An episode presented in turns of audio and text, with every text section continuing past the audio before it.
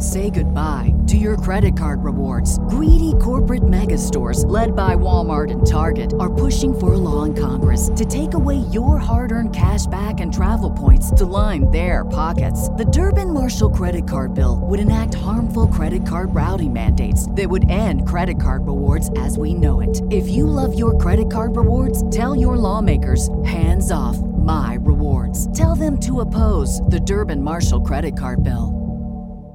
What was it? Jump frog, frog jump, whatever. I've been in full. The two people that are really concerned about substance abuse are Dana Plato and Todd Bridges at that time.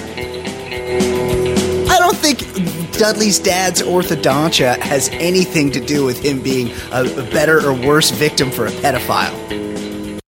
Now the world don't move to the beat of just one drum. What might be right for you? Hello and welcome. We are back. It is the Baller Lifestyle Podcast from the ballerlifestyle.com. Very excited. Very special episode of the Baller Lifestyle Podcast, episode 149, last show of the year. Different strokes to move the world.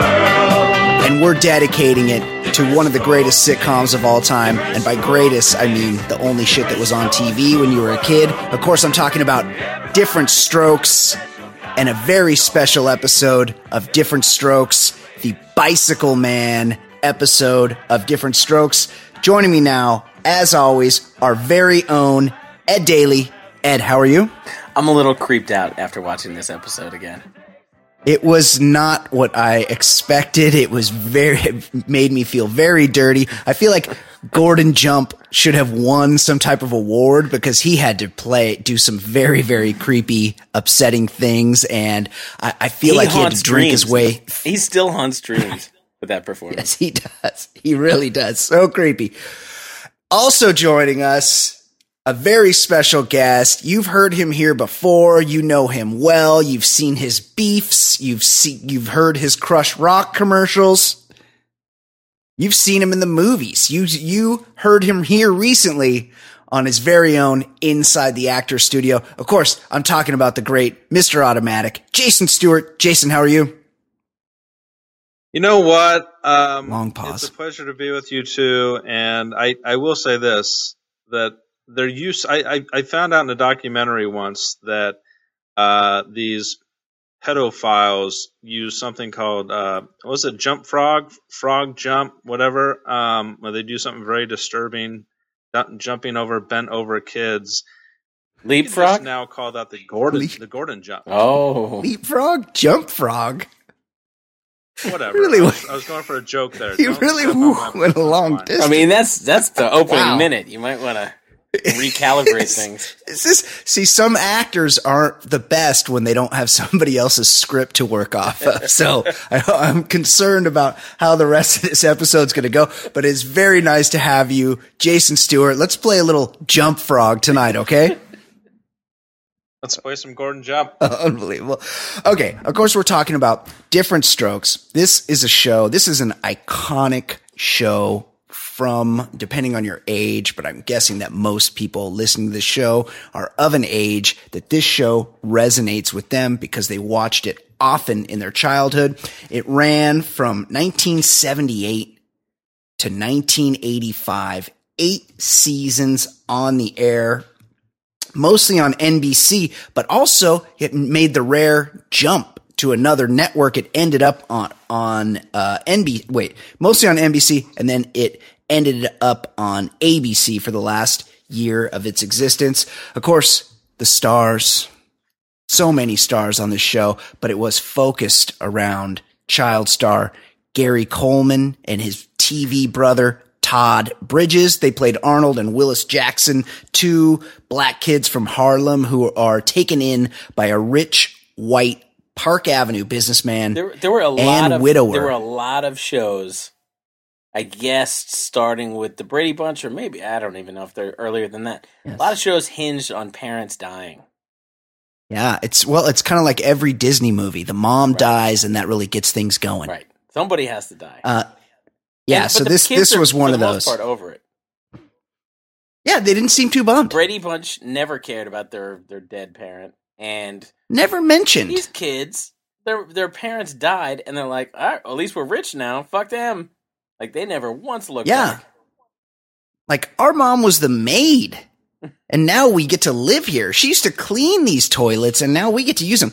So, uh, yeah, this is the, of course, they move in with businessman and widower Philip Drummond, played by the iconic Conrad Bain, fresh off a stint on Maude, uh, and his daughter Kimberly, played by the iconic bangs of Dana Plato, uh, R.I.P. Um, so yeah, the, the mom worked for this rich family. They lived in a penthouse on Park Avenue. Uh, They got to move in. Um, the series made stars out of child actors Gary Coleman, Todd Bridges, who we mentioned, and Dana Plato, and became known for the quote, very special episodes, one of which we are here to discuss today, in which serious issues such as racism, illegal drug use, hitchhiking, kidnapping, and child sex abuse were dramatically explored. That's what we're talking Yeah. about today, of course. Wouldn't you guys um wouldn't Yes. you guys agree though that I mean six years with NBC that everyone back then kept throwing around this term that when they moved to ABC that the show had jumped the Gordon. All right, Jason. Um, wow. Well, anyway, uh, this this episode was it was eighty three. So this was as eighty three season six. so the thing with this show, it all or season five. it all hinged on the premise that Gary Coleman, the actor, he had what some sort of growth problem. He had kidney problems, but there was growth involved. So he was he looked younger, so he could be like super precocious and look real small, like he was four years old That's when right. he's really eight or whatever. And right, that's exactly but, right. but what happened is they had to progress him, and so this was probably the last of him really like last season of him kind of playing a kid. Then they tried to have him go to high school, and it was weird. And so then they added the worst sitcom character of all time, Danny Cooksey. Danny Cooksey. yeah.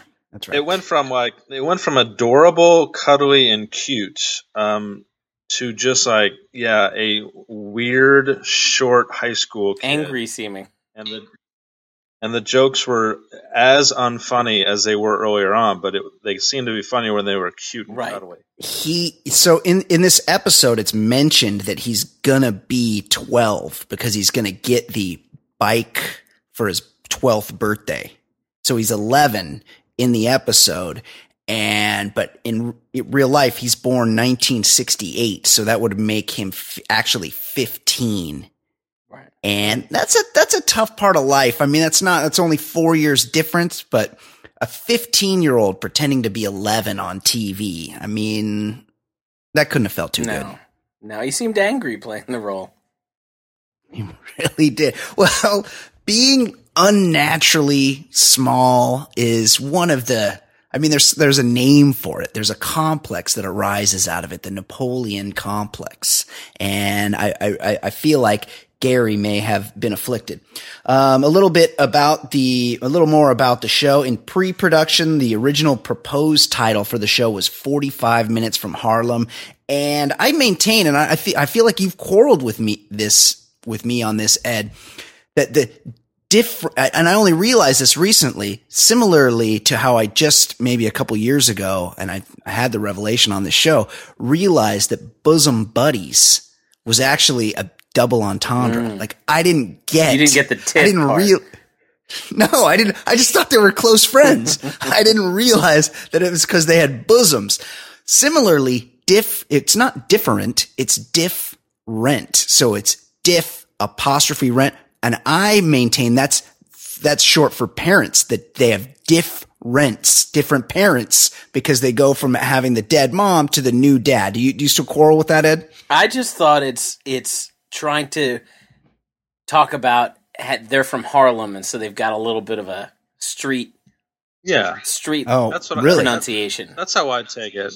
I think they're they're trying to appeal to the urban uh, viewers at that. I don't point. think- It's a Interesting. little bit, it's, it's a little bit cool. Yeah, I don't think they were referring to rents. Like I feel like in the '90s, people started doing that. It was a like yeah, pe- idea. people call their pa- people like in college like, hey, what are you doing for Thanksgiving? Rents. Going home to the rents. Yeah, that- like that's not that wasn't a thing on that different was strokes. like a you don't think? with Brenda Walsh. Like that wasn't that wasn't different strokes times. right, right, okay. Um, the series was uh, originally devised as a joint vehicle for Maude co-star Conrad Bain Already red and child flag. act child actor Gary Coleman, who had caught producers' attentions after appearing in a number of commercials. Ha- imagine, like, people were doing so much cocaine in the 1980s that they're like, you know what we got to do? You know what's going to just make us rich? We got to come up with a way to put Conrad Bain on TV for 30 minutes every week. Right. Like, he- this, here's the, f- It's not just like his looks; like he was a very weak actor. he was, he was not great. He was not a good actor. Not, not handsome. Uh, so that was kind of interesting. By Yes. the way, speaking of dead parents, did we ever get around to explaining what happened to Conrad's wife? No, I don't. Th- I don't think. Well, it probably was discussed, but I, I certainly don't remember. Ed, Ed Daly, you might know. I don't. I don't think so. I think it was like Kimberly just didn't ever seem to care about not having a mom, Right. and then Kimberly had so much money, she didn't. right I- money re- replaced parents on that show. Nobody once thought I'm- about parents. I'm reading the Wikipedia, and there is no mention of. She must have died like long before the the Jackson mom died. Yeah, they never really give a heads up as to what happened to old Conrad's, uh, Mr. Drummond's wife. Um, so we we got the lay of the land from the show. Everyone remembers the show. I seem to remember. I felt like it was a Friday night show, but I'm looking here. It definitely was a weekend show, right? It, yeah, so it was in, and it, it bounced around a lot. It's in the first season, it was on Friday nights, and then, but I was just a wee lad then. I mean, I, I'm sure I was watching it. Um, and then it moved to Wednesdays for the second two seasons. Thursdays, the prime Thursday time slot, nine o'clock on Thursdays in its fourth season. And then it moved to Saturday for the, the most of the rest of its run until it moved to ABC in its last season when it was on Fridays again. So yeah, it feels like a weekend show. That's for sure. And there was a the, the thing about this sitcom too that, and in case there are listeners who don't know the show, it came with one of the uh, the best catchphrases of the '80s, and it became such a part of the show that the writers were obligated and forced to work it into every single That's right. episode. Even That's one right. that And then- revolved around child molestation. Yeah, It's he in there. to- he, he had to deliver the line here, but once he said it, everyone went nuts. They went laugh track like to the tenth decibel, Yeah. and it was the most uproarious, coolest thing ever. Uh, honestly, how starved for entertainment were we? That that's because I think he even started doing commercials with his catchphrase in the commercials, and it's just such a dumb, unfunny catchphrase, even from a little kid. Uh, I don't think that I could have been amused by it more that after more than one or two ob- observations, and yet they did it on every episode over eight seasons. It was like it was on T-shirts. It was a whole. It still is. It's probably a meme. Anybody that's into memes online, I'm sure that there's tons of uh, Arnold Drummond, Arnold Jackson, um, what you talking about, Willis memes, and it's just it just a sad state of affairs. It's just really upsetting that this is what we were forced to endure as children when there was no internet. Would you guys I- agree? I have to, I have to correct you though. Yep. Just like the just like the different strokes. Yes. I don't think it's what you talking about, Willis. Oh, It's sorry. What you what you talking about, Well, Willis? that's, Right. that's right. That's what I. Apostrophe My, my mistake. My, my, my mistake. Hey, That's- uh, while that's we're that's while we're on the on my part. subject of sitcoms, and this won't be breaking by the time we uh, we get it, I just got a R.I.P. Alan Thicke, whoa, Alan Thicke died. sixty nine years old, Wow. Sixty nine. Yeah. just broke. Alan Thicke wrote the iconic theme Yes. song "Two Different Strokes." Exactly. I didn't know yeah, that. of course. He he wrote a few different ones. Oh, I didn't know that. Breaking news: Not very old Canadian sitcom star Coxman. Coxman died in hospital after falling unconscious while playing tennis. I think the be- maybe the biggest question here is what is this going to do to Robin Thicke's schedule of crushing model ass? Yeah, I don't. I mean, I don't think it's going to slow down at all. Uh, To be honest, and I think one of Alan Thicke's last working jobs was working with my buddy Craigslist threesome guy who. Oh, yes. Well, I, I mean, Alan Thicke would seem like he lived the Hollywood lifestyle. He enjoyed the pleasures of fame. That would not surprise me. Yeah. That's a um, big one. Yeah. R.I.P. Very sad. Very, very, very unfortunate to hear. Um, yeah, he wrote the theme song to Different Strokes. And again, the different Strokes came to be known. I, I do remember the, uh, for its very special episodes. I, I certainly remember the Nancy Reagan one. She was such a bummer. Yeah, that was a huge bummer Um, of an episode. Yes. Um, and then this, it mentions here on the Wikipedia page, um, another e- episode involved a con artist posing as a relative of Arnold and Willis in attempt to get access to the inheritance You know were left that- by a former You know who neighbor. the con artist was? It was Grady from uh, from uh, Sanford and Son. Oh, I love Grady. Yeah, that was the that was the guy Yes. pretending to be his uncle. Yeah, Whitman Mayo. Absolutely. Unbelievable. Yeah. Uh, I rem- I remember that episode. I feel like that was very much, uh, um, a running, ep- uh, a style of episode that they would do on 80s sitcoms. The con artist family member would show up. Um, they weren't the only ones to pull that one. But of course, we're concerned with a two part episode that guest Didn't, starred. uh, yes. by the way, didn't Mr. T, didn't he also do a special episode? Wasn't there like a fitness episode, or am I thinking about a different? I think that might No, I have think been he Gooch, did. but that might have been Gooch related. Oh yeah, a bully, a bully related episode. That's right. And was uh, what Mr. T also had a catchphrase? Yeah, that's right. Uh, y- yeah, he did. Do you guys remember? Of course I do. What is Mr. T's catchphrase? I can't recall.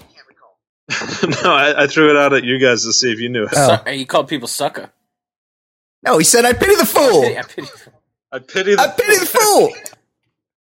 Mr. T, Mr. T was a bouncer that won a bouncing competition.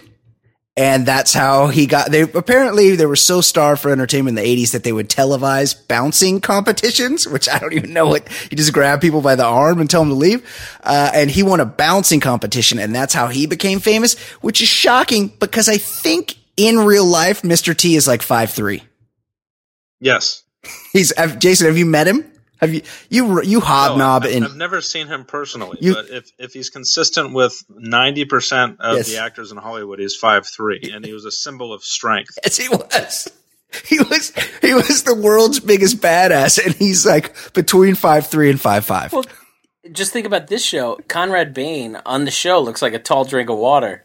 He was like five nine or ten. Oh no, that's that's shocking. Yeah, he's not a tall drink of water. He's just an average si- sized guy. But everyone else was Lilliputian on that show. well, that's yeah. That I think that's why. I mean, I think Arnold made everyone look big. I remember hearing a lot of testimonials from prison uh, when they were saying they thought Todd Bridges was a lot taller. oh really? Prison testimonials of Todd Bridges. He does look tall on the show, though.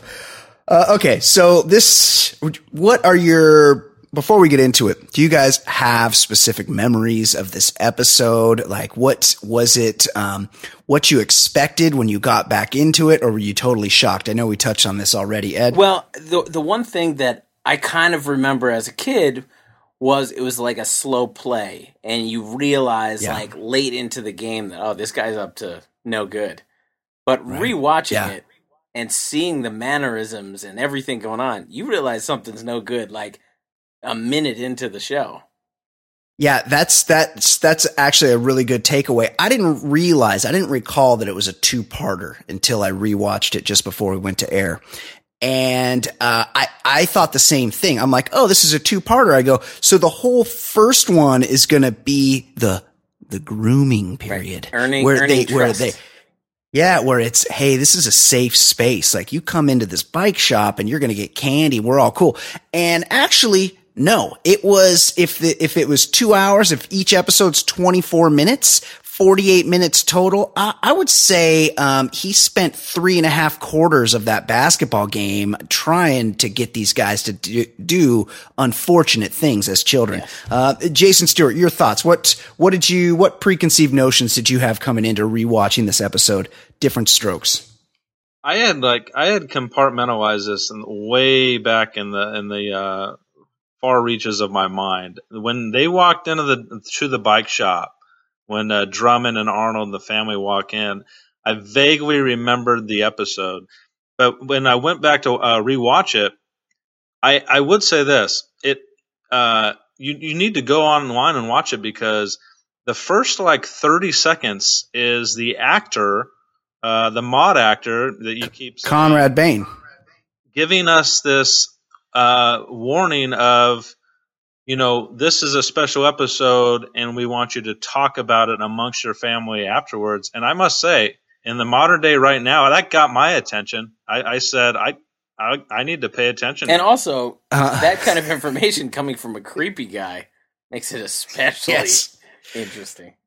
Well, that comb over has always been so disturbing. Like somebody really needed to reach out early. Like this is pre Bruce Willis. Bruce Willis came along and he started going bald. And you know what? He's like, fuck it. I'm just shaving my head. And all of a sudden dudes were like, Oh, I could just shave my fucking head. This Conrad Bain, he was pre Bruce Willis. So he was just holding on. He had that thing like feathered around, long on the like sides. Maury's wigs. It was, yes, it was really, really off putting. But think about think about uh, that space and time. I don't know. I was uh, 11, 10, 11 years old, and you just want to sit down and you want to watch something and you want to hear what you talking about Willis, and then you tune in and it's like, "Hi, I'm Conrad Bain." Yeah. I mean that that had to be a little bit uh, discomforting.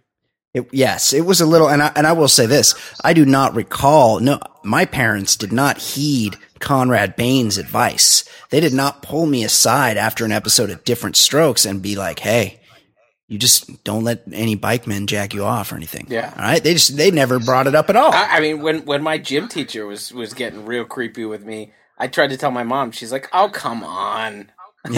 All right, mom. Yes. Thanks, thanks for the assist. Hope you're dead, Mister Measley. Hope you're dead. it's so true.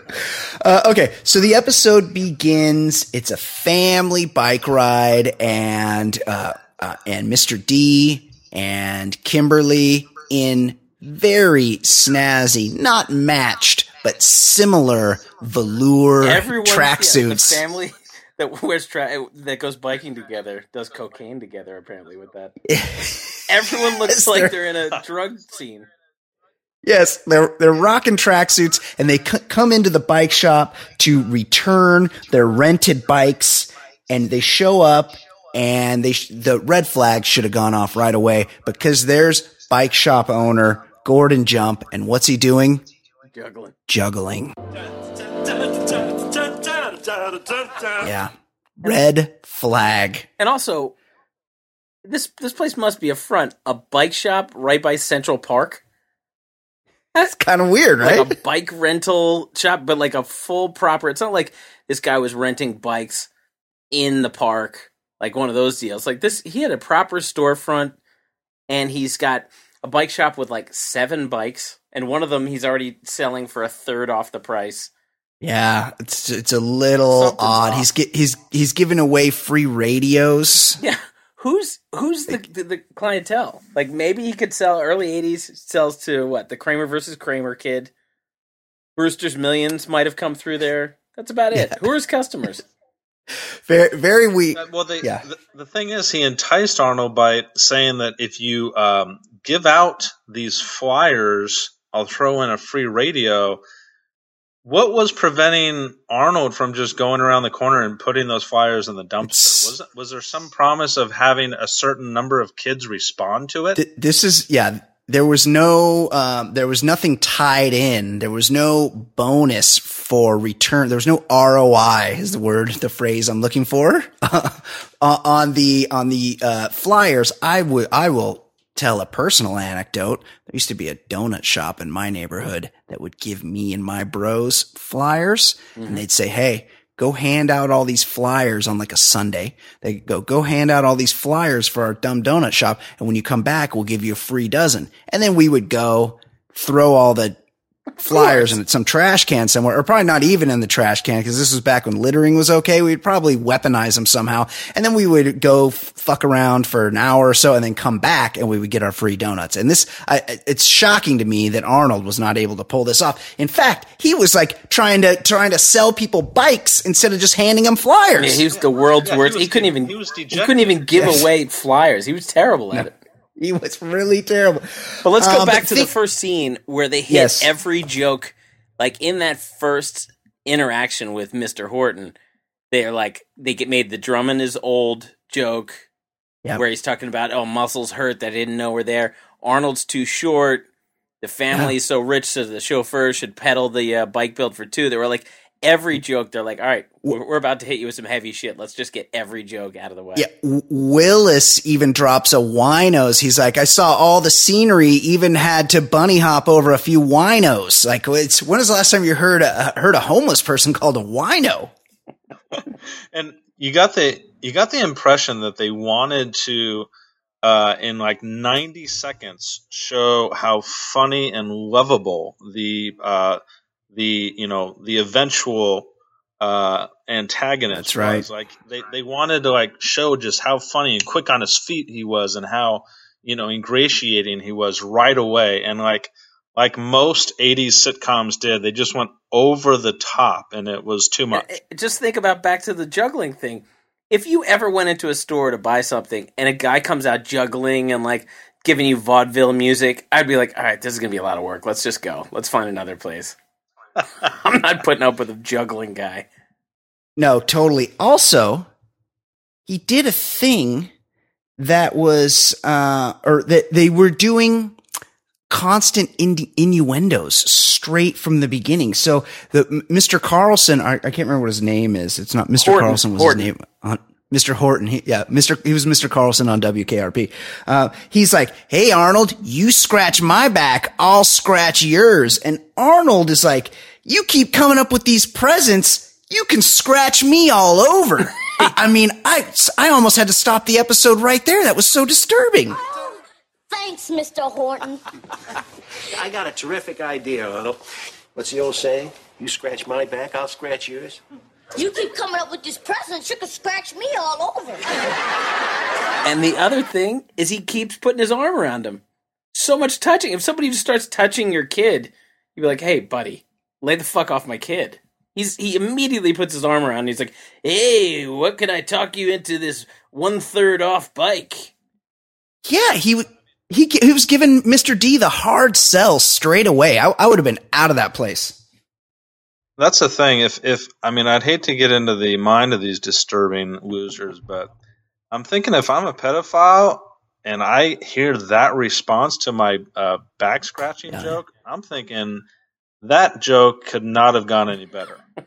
Yeah, this it's kind of like one of your Tinder interactions, Jay Stu. When you drop one of your zingers, when you drop one of your Gordon Jump zingers on the first interaction, and they come back with an LOL or the or the laugh, the crying laughing emoji, you're like, oh, I'm in. I'm gonna slay this chick on Friday night. Yeah, uh, good analysis there. Um, so Arnold goes and so that they they leave the bike shop. They've made a deal that Arnold's going to get that sick red BMX for his birthday. He's pretty excited about it. Um, and th- but then he's off to hand out the flyers so he can get his radio. Um, one of the they never shot anything outside. They couldn't do any outdoor scenes back there back then. So everything was shot on a set, which was always very awkward to watch. I thought because you're like they're not. He's not really outside when he was at school handing out flyers. Right? It had like sh- weird shadows that wouldn't appear outside. Yeah, exactly. Um, so yeah, and then and then um, a little then force. Yes, go the ahead. The other thing that this episode establishes is Arnold is a huge loser. oh yeah, from can't. from yes, the flyer handout to the fact that Mr. Horton really he's a distant second choice. oh, yes. no, he doesn't. He doesn't even ask him to take his shirt off. No, he doesn't want to see him without a shirt on. Um, so yeah, the, And the the cool thing the cool thing about uh, Arnold um, is that him as an actor, Gary Coleman, he didn't overact at all. He didn't No. get overly dejected or down after one person turned him down for the no, he underplayed it. Right. Yeah, he's Very soft subtle. played it. That that was his skill. He was a very under. He had understated elegance. Totally agree with that. Um, so then they they bounce out. Then um, Arnold brings Dudley to the bike shop. Or no, I think Arnold just goes by himself. He rolls into the bike shop, and we get a little foreshadowing as Arnold walks in. Gordon Jump, Mr. Horton, is walking another kid out, one of his victims, and he's giving him some candy, and he tells him, "Hey, don't tell your parents about this. It'll be our little secret." I tell you, folks, I gave you all that candy. As a matter of fact, why don't you just make it our little secret that you was even here? Huh? Attaboy.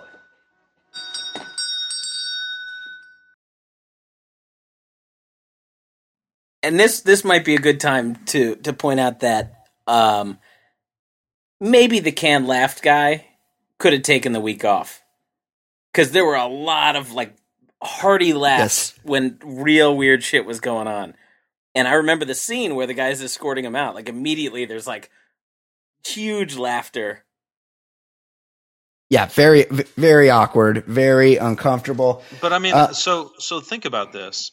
The obviously they choose to use the laugh track in this episode, and they choose to use the humor that the that the viewers were used to. But it's really strange. You're right. Like when they when they chose to do the laugh track for for the pedophiles jokes, Yes, it's yeah. like are they right are What they, are they saying, saying? Are they trying to fool you into be- you know into believing that he's a good guy? That's a great or- point.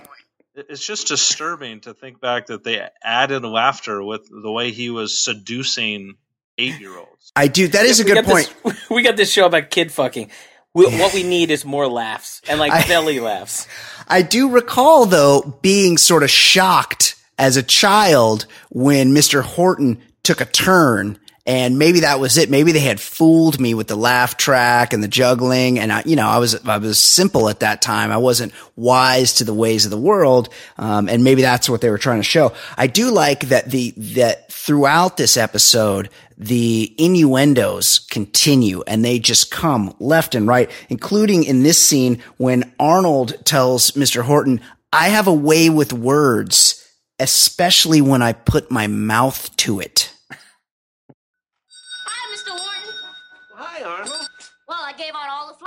Like you said, and I'm back for another load.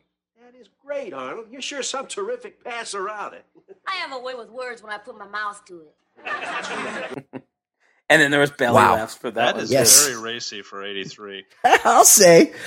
Uh, uh, so it's at this point that um, Mr. Horton offers does does the does the classic pedophile play of offering some sort of treat, some sort of enticement to a child. In this case, it's banana splits, and this is this is when we find that Mr. Horton lives in the back of the bike shop. There's an apartment behind the showroom. I don't know how he gets the bike. Usually the bikes come in through the back. There's got to be like some kind of workshop or warehouse area. Not in this case. He's converted his to a pedophile sex lair behind the bike shop. That was a little shocking, no?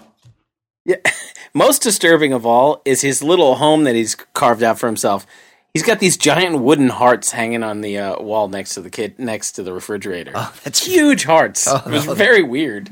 That's And not about a it. Like, yes. he, whoever what did the set for this episode, um, really embraced the pro children's seduction angles. They put the video game in there, Yeah. the board game, The set dresser. Yeah. They're like, hey, the fun. how could I fuck bed a that you could jump on the cookies for days. Like they really, really amped up the child friendly. I mean, again, '80s sitcoms were known for their subtlety. They didn't. They didn't hit you over the head with anything. Yeah, and speaking of subtlety, uh, as Mr. Horton is making the the banana splits, the innuendos just keep on coming. He tells Arnold at one point, I bet you're a whipped cream man. And Ar- Arnold's like, my tongue is faster than a hummingbird's wings. And then they, they have a real laugh about Arnold getting a cherry on top. And just the whole thing is just so, so disturbing in retrospect. And then, then at the end, they have, this is where he's been groomed and you could tell that, uh, Mr. Horton's got his hooks in because they announce to each other that they like each other. And then I really like you. yeah, I really really like you. Throws his arm around his his shoulder and he's like, "I like you too," and they're they're really buddies. And then he does the classic pedophile move where he's like, "Hey, by the way, you know, don't tell your old man that I gave you ice cream." And he drops the classic, "This will be our little secret." line that is the that is the tell right hmm And there was For a, sure. and I think this was supposed to be one of the talking points for when you got together with your family afterwards. yeah It's it's not just don't tell your parents, you know, it's it's our secret because you'll get in trouble. But if it's revealed that I let you back here and fed you ice cream, I will get in trouble. So they that's right he, he he doubled down on the guilt, and I think that second part is what really gets kids. You know, they might be less concerned about themselves and more concerned about getting the adult in trouble.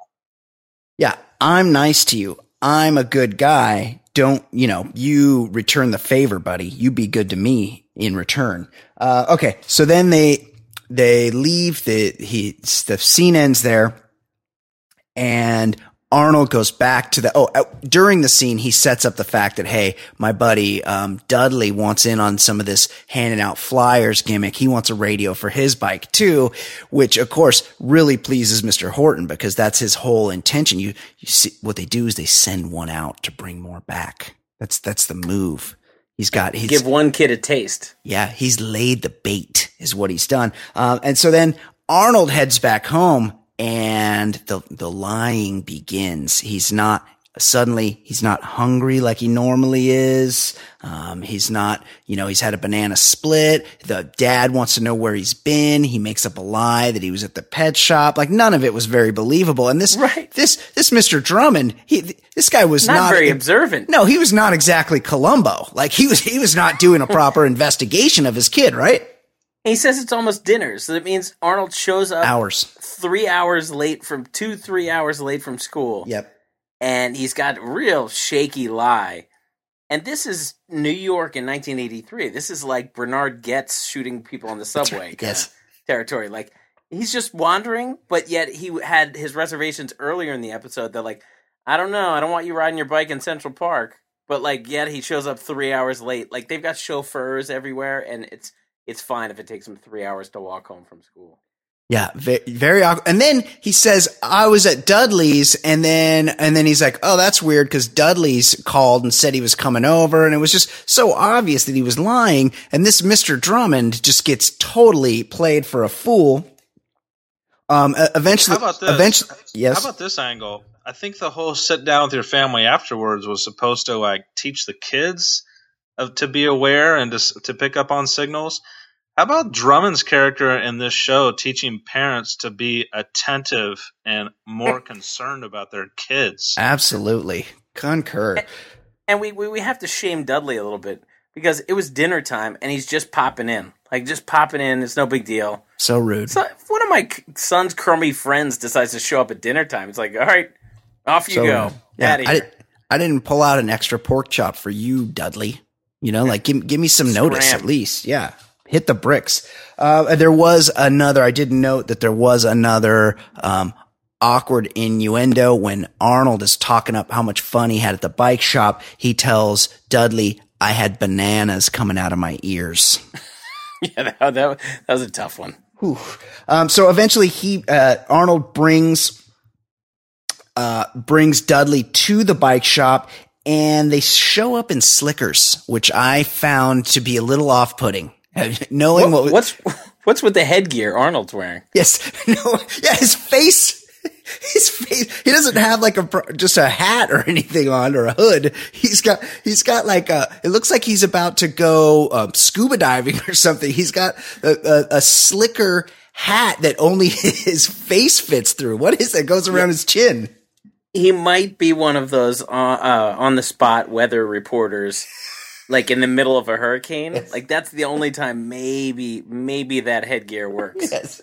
It seemed a little over the top for a, a springtime sprinkle in the Central Park area of Manhattan.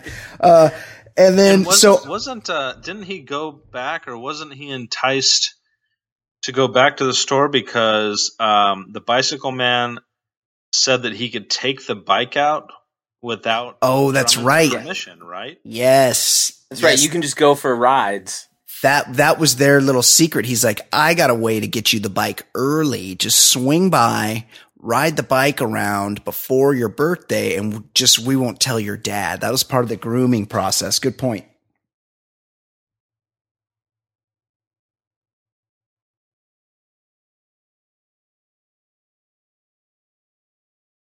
Right.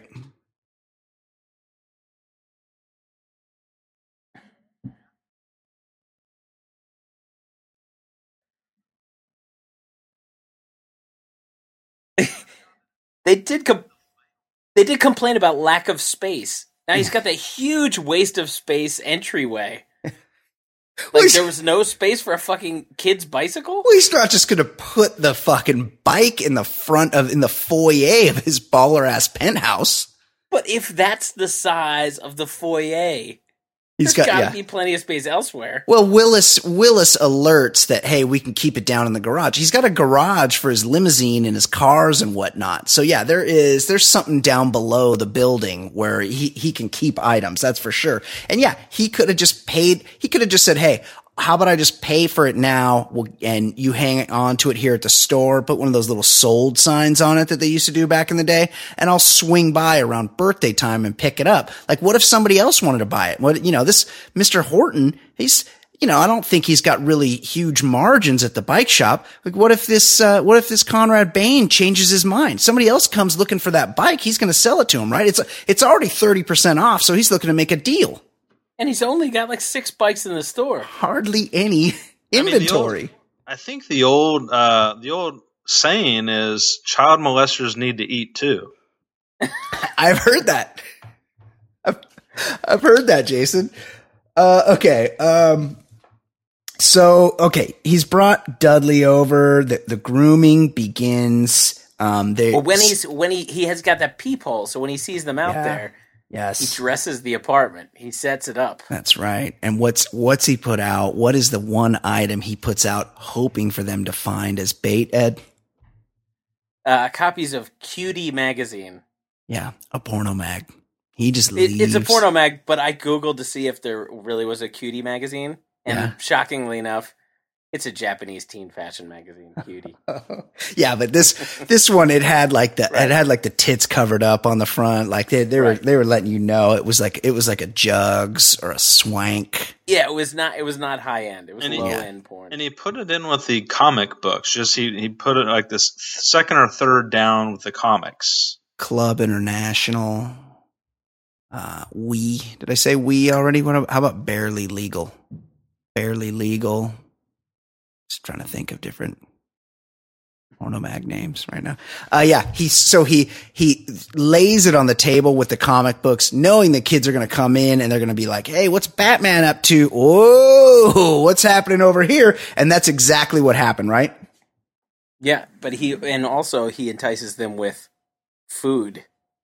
Yeah, there's there's yes, Here, here's they're they're coming after school, right? So timing, even if they live, even if their school's pretty close to here, it's about a three three fifteen, Yeah. three twenty in the afternoon. They That's show right. up, and he's got a pizza in the oven. yeah.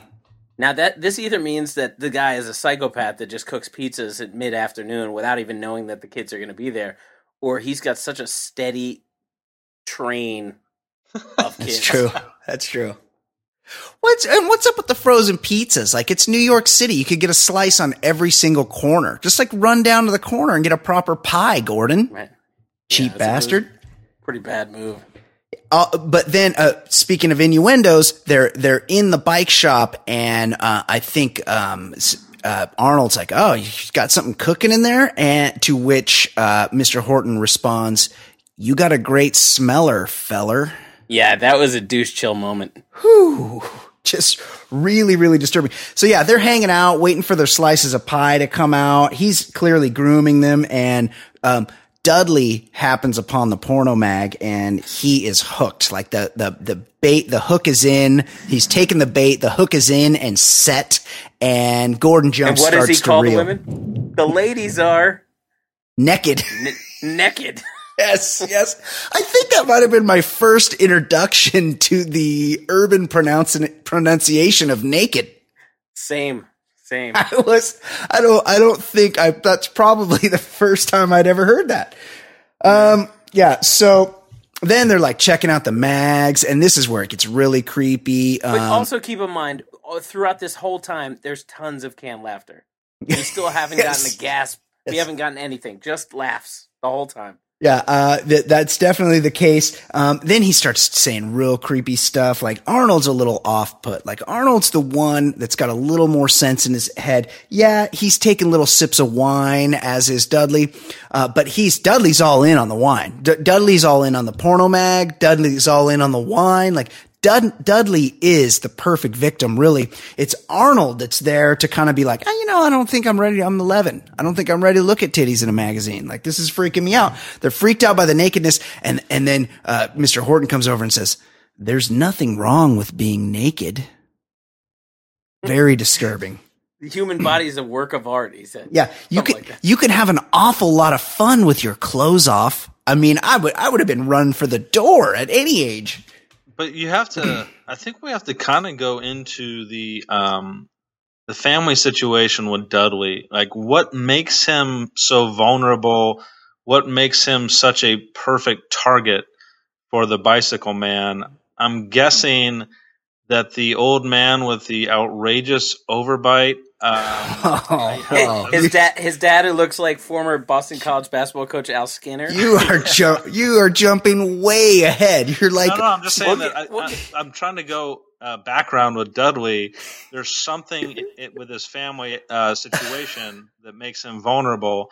Whether it's the mother's not, maybe the mother uh, died, just like all these other parents of sitcom folks, or maybe the overbite guy is a little uh, neglective at home. that's his dad, Wesley. makes Dudley vulnerable. I don't, Now, we- I don't think Dudley's dad's orthodontia has anything to do with him being a, a better or worse victim for a pedophile. No, they say he's good. they say that pe- guy, people with overbites are not good parents. Uh, so we, oh yes, so So with yes. an underbite, you're a super parent, like Sigourney Weaver's the greatest parent on earth. does Sigourney Weaver have an underbite? Yes, yes, Oh she my does. god, unbelievable. Um, then, But this, we finally get to the first groan from the audience. Yeah. That's that's when he wants to show off his personal pictures. skinny dipping. Skinny dipping. and by the way, it's it would be more disturbing. You know how old Mr. Horton was? Uh, well, every he looks about sixty-five, but it was the '80s when everybody lived real hard. So I will say he was fifty-two. Yeah, he was he was only fifty or fifty one. Yeah, yeah. Uh, yeah, he sh- he shows the guys skinny dipping pictures. He busts out a little bit of wine. Uh, things are really, really ramping up. I wonder if the if this is where uh, Michael Jackson got the cue to substitute wine for Diet Pepsi and call it Jesus juice. Like maybe maybe this is where he learned a bit of his trade. Um, then he's if, as if he hasn't creeped everybody out enough. He decides let's play a little game. You guys like taking pictures. You guys want to play Tarzan? Yeah, this is this is another slap in the face with Arnold. This is where he's like, "Hey Dudley, why don't you take your shirt off?" Arnold, here's this giant safari hat. Yo, you Arnold, put more clothes on. You're not as hot as Dudley. And when they're starting to talk about Dudley's physique with his shirt off, the canned laughter is back. Like it was just the groan for the wine and the skinny dipping. Then Yeah. it's like, oh yeah, we're back to just a half naked boy. No, let's the- let's start laughing again. See if I got my trusty. Yeah, here's my trusty camera right here. Okay, here we go. What kind of picture should we take? Well, I got a great idea. Let- Let's play Tarzan. I think you would make a terrific Tarzan. Dudley. Ain't no way I'm gonna play Jane. All right, we'll make you the fearless leader of the safari. Here you go. Hey, all right. Just call me Bwana. Okay, Bwana. Why don't you stand over there in front of that man-eating plant there, huh? All right. And uh, you pretend that uh, Dudley here is saving you from it. Uh, you you can do that, can't you, Arnold? Okay, uh, stay right there. Uh, now pretend like it's got you in your in, in your cl- in its clutches. Uh, let's make this more authentic. Tarzan never had a shirt on, Dudley. Dudley, take, take your shirt off. Okay. Uh, let me help you with that, Len. Aha. Oh, that's that's nice. Aha.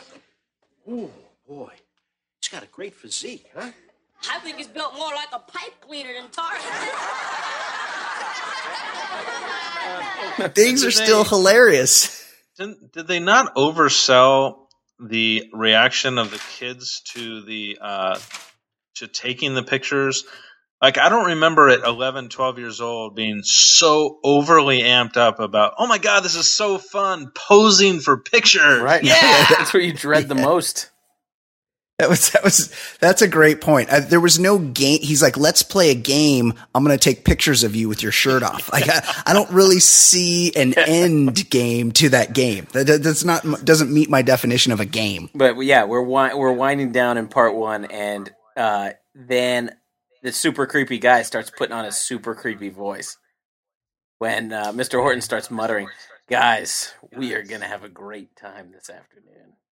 Yeah, we're gonna have a lot of fun. And he's sipping the wine out of a water glass. Like you could tell he's like super. If he's not fully tumescent, he's like eighty percent of the way there. Like this is this is he is in his element. He is not overwhelmed by the moment. He's done this before, and he's very excited.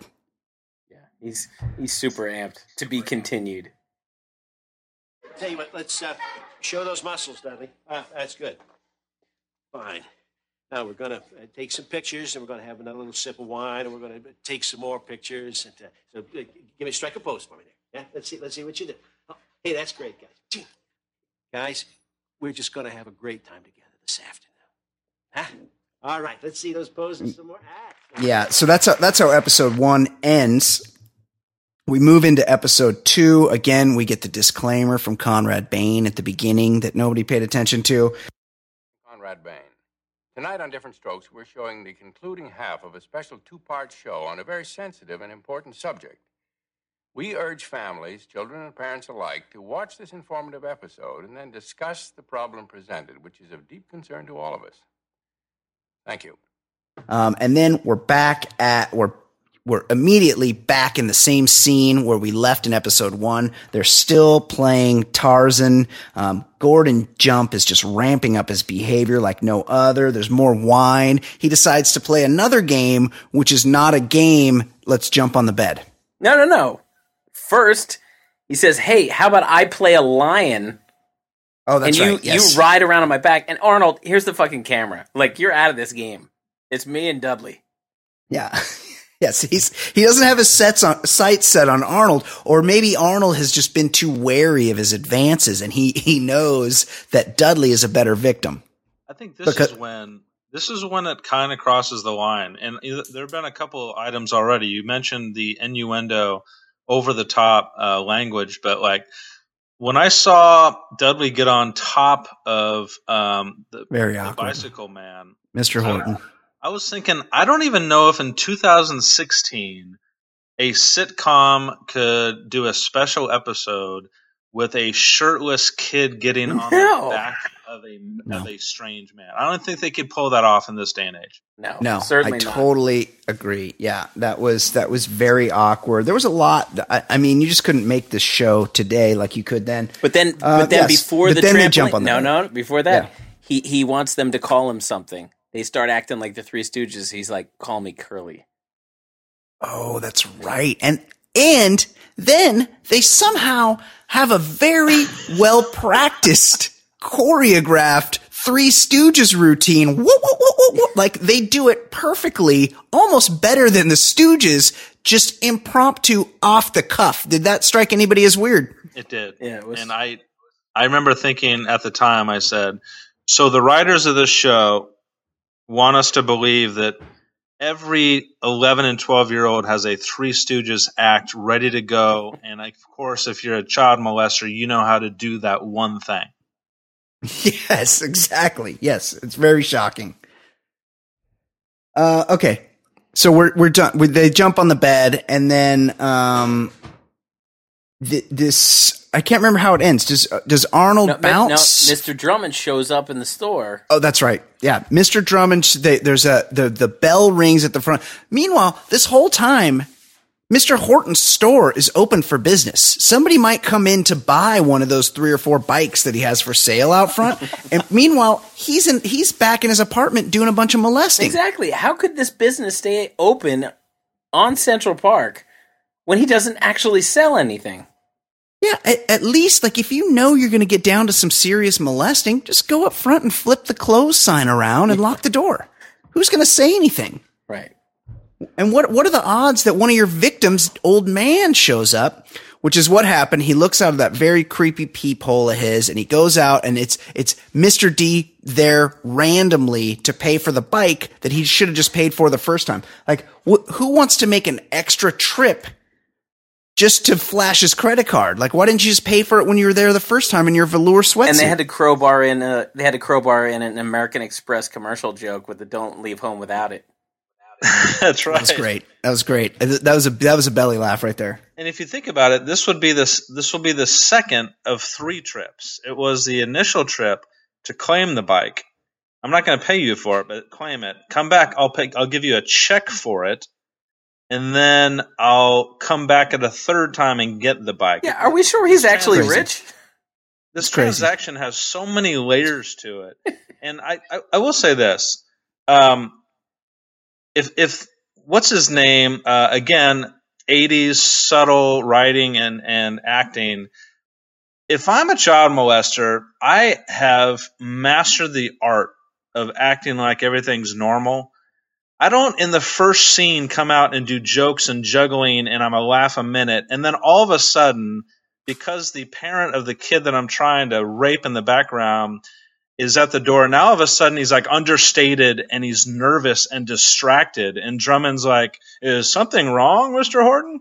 Well, in his defense, that was weird. He did, he was a full on dick to Mr. D to try to get him out of the shop. And it was, it was maybe blame it on the Riunite or, uh, you know, it seems like he should have been in a little bit more control. Um, like he would have, have been through a similar situation in all his previous years of molesting. It seemed out of character. And, and I think too, before it was even a thing, Drummond was acting as the uh, essential cock block in that scene. Yeah, it's true. He really, he really broke it up because the two kids run. Apparently, there's a back door at this apartment. They run out the back door. They head home. Arnold gets home and immediately he's just because he's chewing gum. The uh, Willis and Kimberly immediately know the jig is up and they can tell he's been drinking wine. did that? Did that guy Well, strike sweet, you guys as The odd? sweet irony is that the two people that are really concerned about substance abuse are Dana Plato and Todd Bridges at that time. Wow, wow, that's a great point. hey, hey, what are you doing? Uh, also, at this, is this the point where um, Dana Plato has just the strangest pirate shirt on? She's got like a, a purple. It's like the pirate shirt from Seinfeld. It's got big puffy shoulders and it's buttoned all the way up to the neck with like a uh, like a lace collar, and it just just seemed like the oddest day wear for a high school girl. Troubling. And, and yeah, and usually when you like, obviously her her school day was over, so you go home and you put put some casual clothes on. That was her casual wear. Yeah, very. Yeah, it was a, it was a strange outfit. Also, a lot of um, a lot of '80s um commercial vineyard humor involved in this where um, she's like you smell like blue nun or something like they really were there's like hey you he'll sell no wine before it's time like was has paul masson been walking through like they had i'm like whoa ernest and julio gallo like they had like every single one nailed like i, I think just because the writers were like passing those bottles around Yeah, it was it was Uh, a, it was I- a tough week. They're like, all right, what are we gonna do next? And then they're just Yes. drinking and looking at the labels. Yeah, here we go. Riunite. Uh, so yeah, he's uh, Arnold gets busted, but these idiots, um, the older brother and sister are like, ah, we're cool with it. Yeah, you're 11 years old and you come home smelling like booze, and you say your best friend's dad gave it to you, but no big deal. We won't tell dad. Just don't do Instead, it again. We'll like, try a- to cover for you. yes, odd, odd behavior, right? Okay, and then what does Mr. D say when he shows up when he sees Arnold on the steps? Like he walks in after. He's like, give me a big old I haven't hug. hugged my kid today. Like, oh, calm down with all the touching, buddy. Yes. It's a really, really just a little too close for comfort. Um, yeah. And so then the next day, what happens after all that's happened? Arnold and Dudley right back to the bike shop. Yeah, and they're using they're using the nickname Curly again. They're ready to call Yeah, him they're- Curly. They're, they're, he's, he's earned a nickname. Like he's really engendered trust. The children have been well groomed. Uh, but Arnold's, Arnold's starting to see the forest for hang the on. trees, right? Now, now, if you're trying to entice someone with food, now I, I'm not a big fan of the frozen pizzas, but like you get it. If you're trying to entice a couple of 11, Sure. 12 year olds with pepperoni pizza, that's fine. Now, where on the list would Boston cream pie rank? Like, seems like an odd choice to, to entice them. well, I don't know. It's a, it's a sweet. I mean, it's. I'm not saying it's terrible, but like, would Yeah. that be in the top seventy? I thought that I thought the same thing. I thought you know pudding or Choc- something chocolate chip little bit- cookies, something. something Yeah. more yeah more uh, tangible to an 11 year old How about boston cream pie seemed a little Doritos? too sophisticated Boston cream pie. What is that? That yeah, yeah, I would say that yeah, offering the offering of the pie was uh, a little weird. But then he's again, he offers them just like the most basic of activities that they think sounds like the most fun in the world. He's like, "How about I throw on some cartoons and we eat some pie?" And they're all yeah, they're like, "Yeah, cartoons. Like let's let's watch cartoons." And it turns out these are porno cartoons. Yeah, and uh, Arnold uses the term undershorts. He's he's not wearing his undershorts.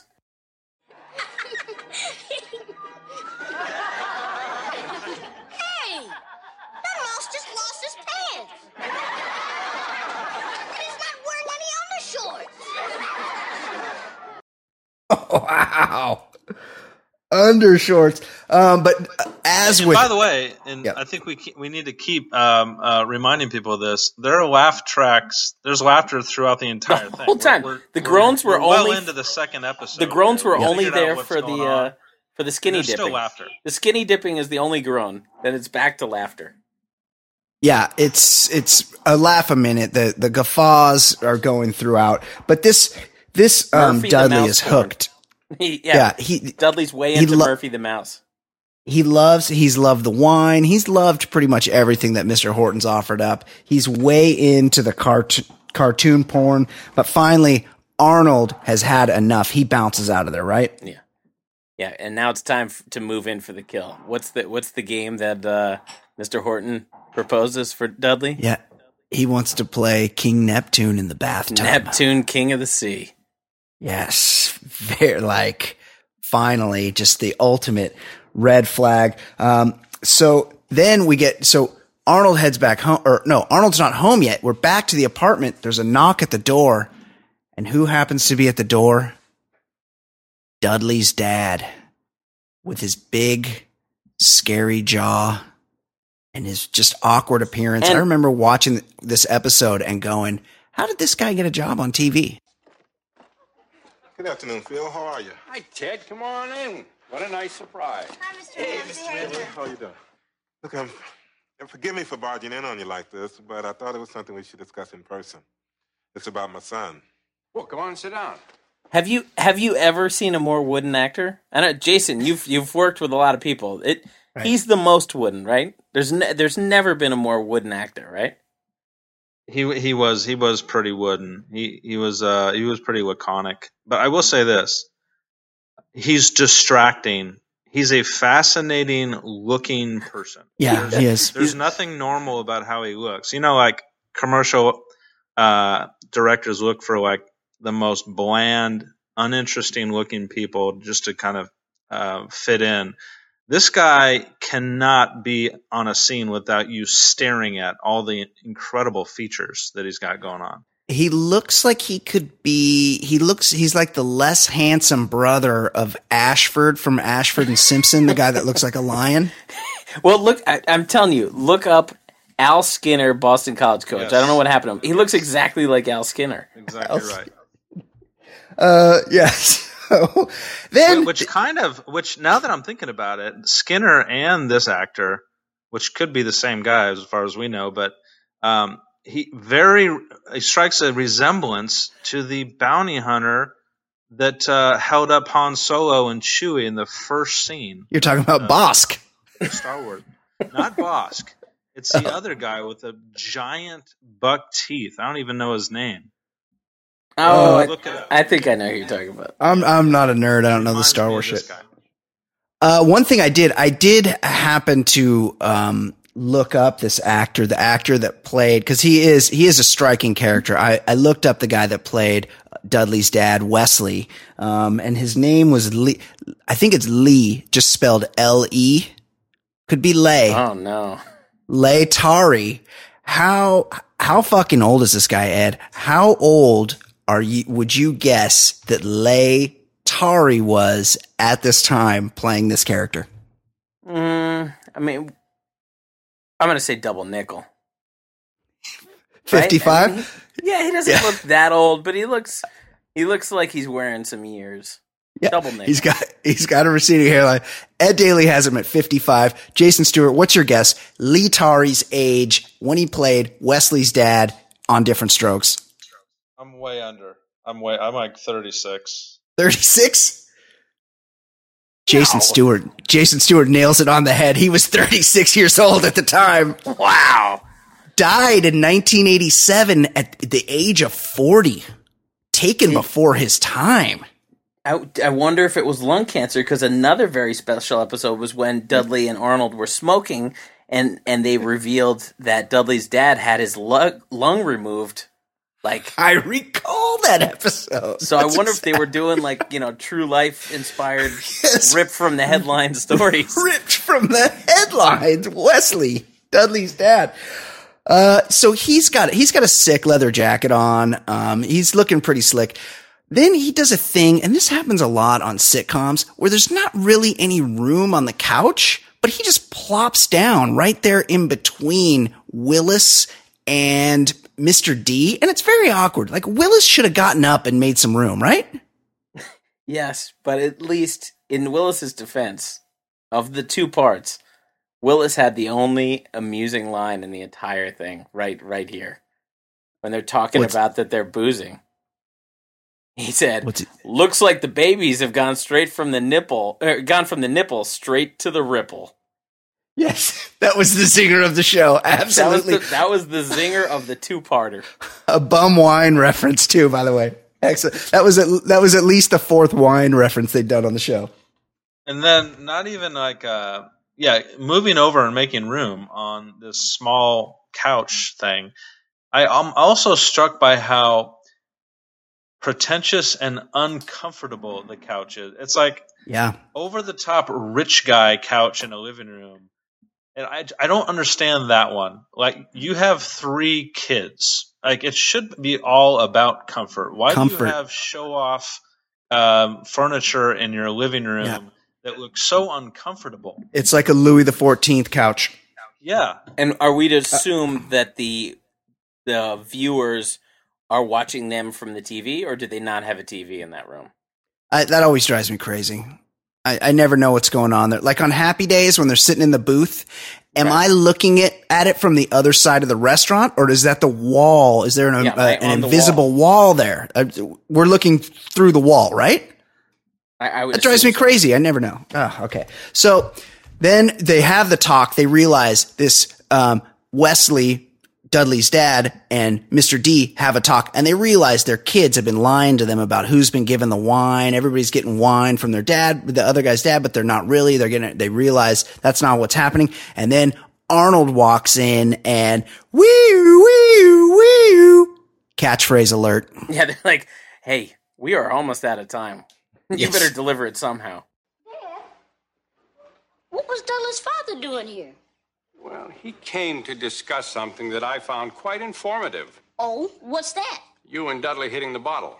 What you talking about, Dad? What you talking about, Dad?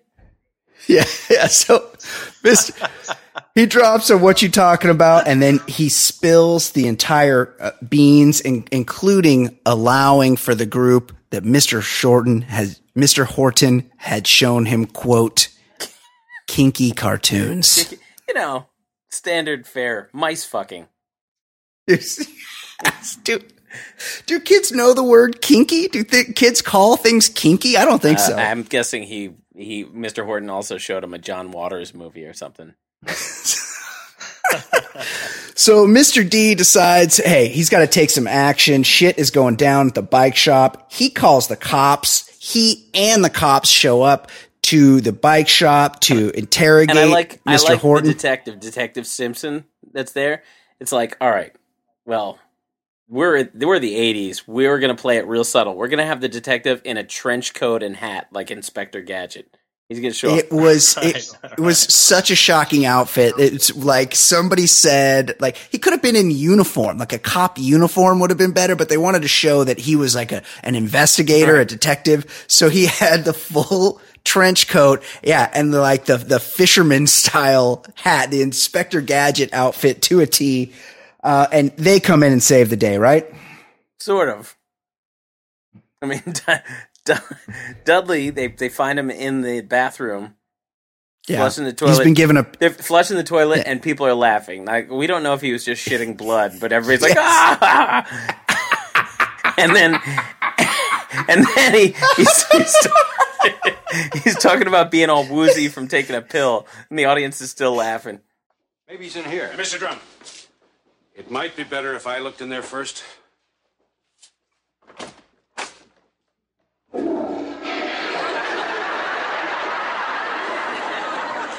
Dudley, are you okay? Oh, Mr. Drummond, am I glad to see you? Boy, I sure feel goofy. Did Mr. Horton give you anything, Dudley? A pill. He said it'd make me feel good. Yes, he's been, he's been drugged. I'll tell you right now. No 11 year old knows how to swallow a pill. You can't give a kid a pill. Was it a chewable? That's right. Like this. Right, crushed it up into some more Boston cream pie. Yes, exactly. Also, like, be a, like, be a better molester, dude. Like, you're, you're giving the kid a pill. Just put it in his, give him a soda with the pill roofie style in the soda. Like, this is, this is molesting 101, I thought. Yeah, and the guy has had a pretty meticulous plan to this point. Everything's been laid Yeah. out, and then seems like he fumbled at the Yeah. end at the goal. Well, if you think about it, I mean, if you think about it, the loose ends that Mr. Horton just didn't consider. You have a troubled child leaving the scene because he doesn't like what's going on. Like, didn't Yeah. you think in the back of your head, this kid might go rat me out But he, somewhere? he, isn't one isn't one of the rules to not allow a a stunned child to leave your premises? but he was, well, that's why I think he went in for the kill he, immediately. cause he was compelled. He was so close and he was too messing and he was compelled to rape. And he's like, I got to do this now just in case. And a few years ago, I stumbled upon Shavar Ross's Twitter account, and I asked him what happened to Dudley once Arnold left. That's, that's the actor that played. Yes. oh, wow. And he's and he just wrote "LOL, you were there too" or something like that. So so he I'll- so he kept. I'll I'll share that as a show companion. You can you can put his. I was gonna say up. so. Absolutely. So he, he maintained the theme of laughing at inappropriate stuff by LOLing your re- reference to molestation. yeah, the laugh track was going off in Dudley's head. LOL. Okay, let's wrap this up. So they Dudley's dad comes in, and this is like the lesson part of the show. Dudley's dad comes in, and he's like, "You didn't do." He he does everything you're supposed to tell a kid that's been had something bad happen to him. He goes, "I love you. You didn't do anything wrong. I'm not mad at you. You're still a good kid." Blah, blah, blah, put your shirt on. And then everybody retires back to the Drummonds living room. The family retires back to the Drummonds living room, um, where they, they do sort of some exposition and explain pedophilia and whatnot, right?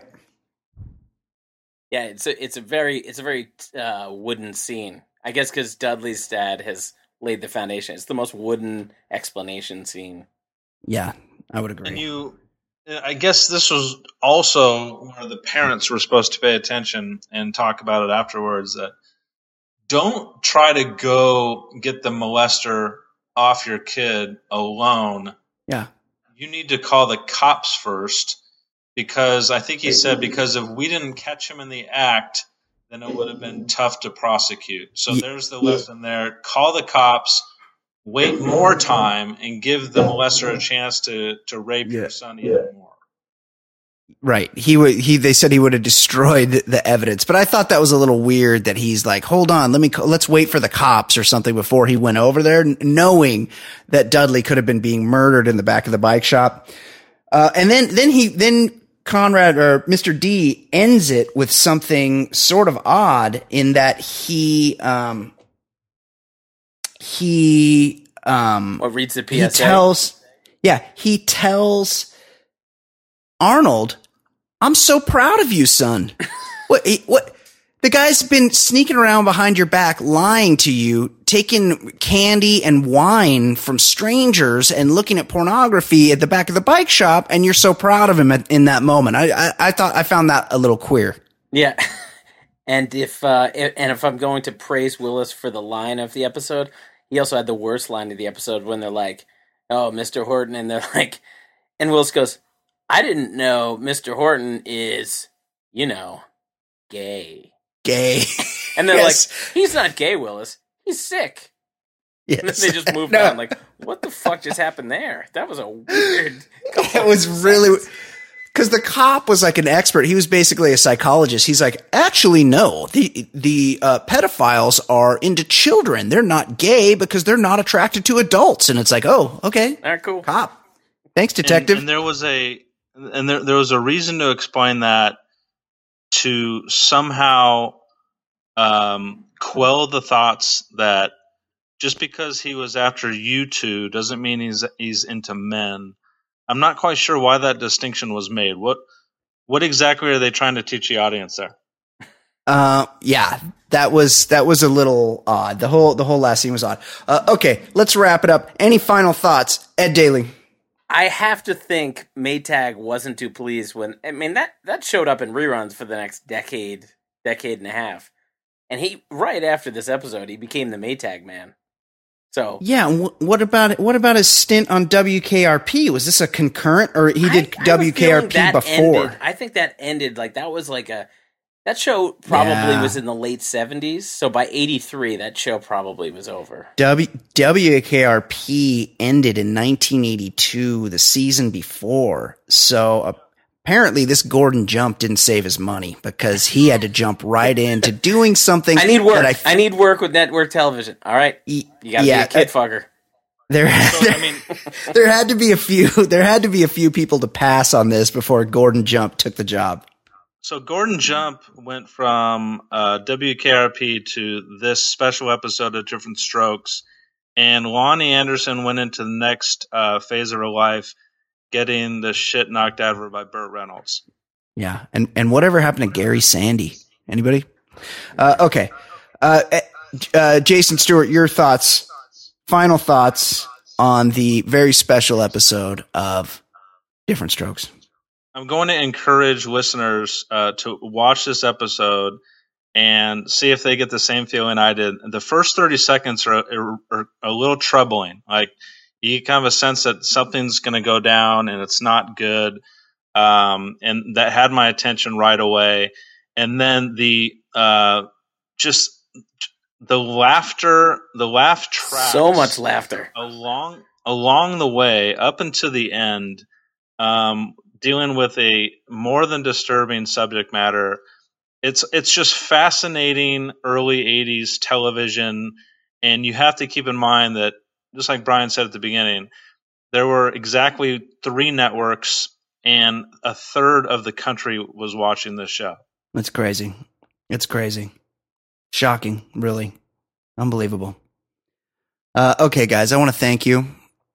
Excellent job all the way around. This was uh, this was something that we all have a memory of in our childhood, and I went back and looked at it, and it was definitely not what I remembered. It was much, much, much more disturbing.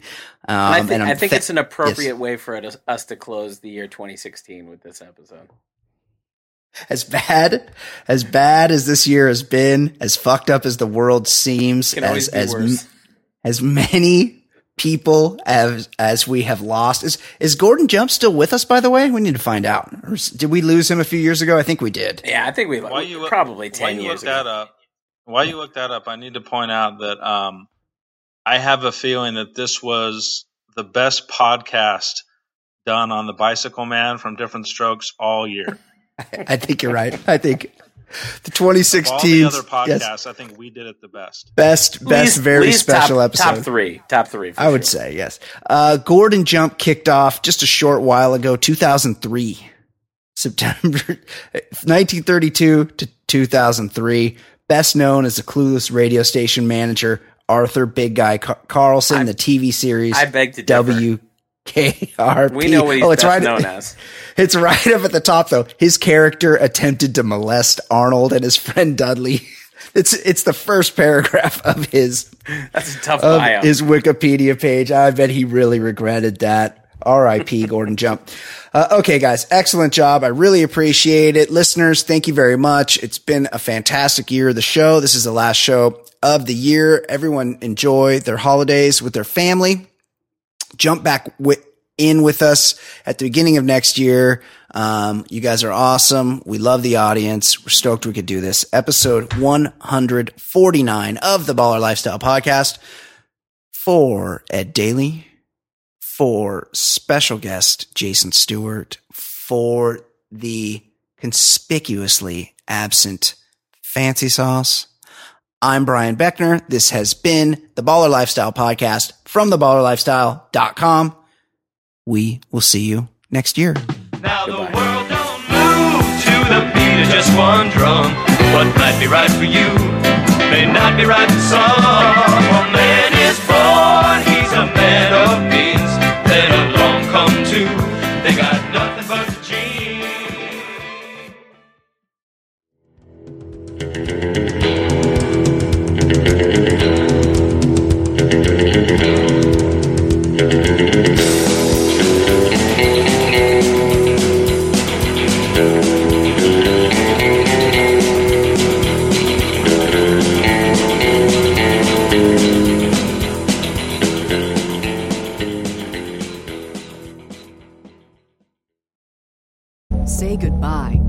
Credit card rewards. Greedy corporate mega stores, led by Walmart and Target, are pushing for a law in Congress to take away your hard earned cash back and travel points to line their pockets. The Durbin Marshall credit card bill would enact harmful credit card routing mandates that would end credit card rewards as we know it. If you love your credit card rewards, tell your lawmakers hands off my rewards. Tell them to oppose the Durbin Marshall credit card bill.